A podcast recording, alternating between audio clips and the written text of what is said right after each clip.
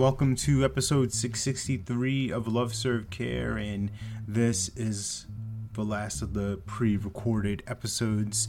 Tomorrow's regular scheduled program will be real time insights, thoughts in real real time. I just said that. Allow myself to introduce myself, right? Austin Power style. So this episode gonna dive into another client story and what came from this conversation was really looking at their what they describe as their desire to have a freedom of fear right to just be just to be relaxed, be content, and not feel this this burden of perfectionism.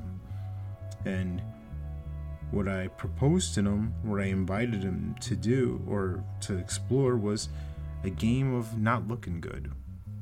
Of, of literally the physical not looking good of going out with their loved ones and just being wacky, being weird, mismatched clothes, just all like how they would never show up, right?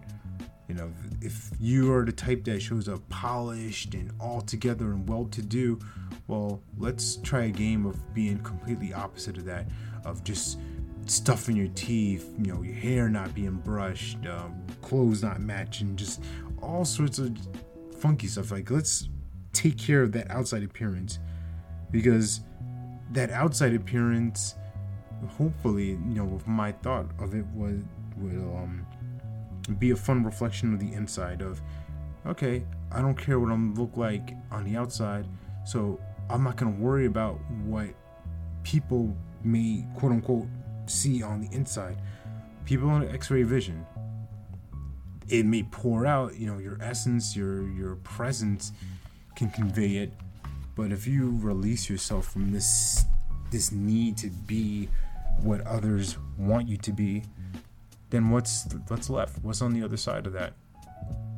What I see as a possibility is happiness, fulfillment, satisfaction, growth, um, embracing the unknown instead of this need to control. And I know I, I say it in the daily quotes that you know you you control your freedom. Well, you do to a degree. You control what you are free from and what you are free to, right? It goes both ways. Escaping the pain, avoiding that. Well, what do we want to run toward the pleasure? What do we want to run toward the bliss and the satisfaction and the fulfillment of being human and being content? What's possible on that side? Only one way to find out. Play the game. So please remember, you're born to live your life with abundance. You're the master of your future, you control your freedom, and you have complete dominance of your thoughts, your emotions, and your habits. Take care. God bless. Stay blessed.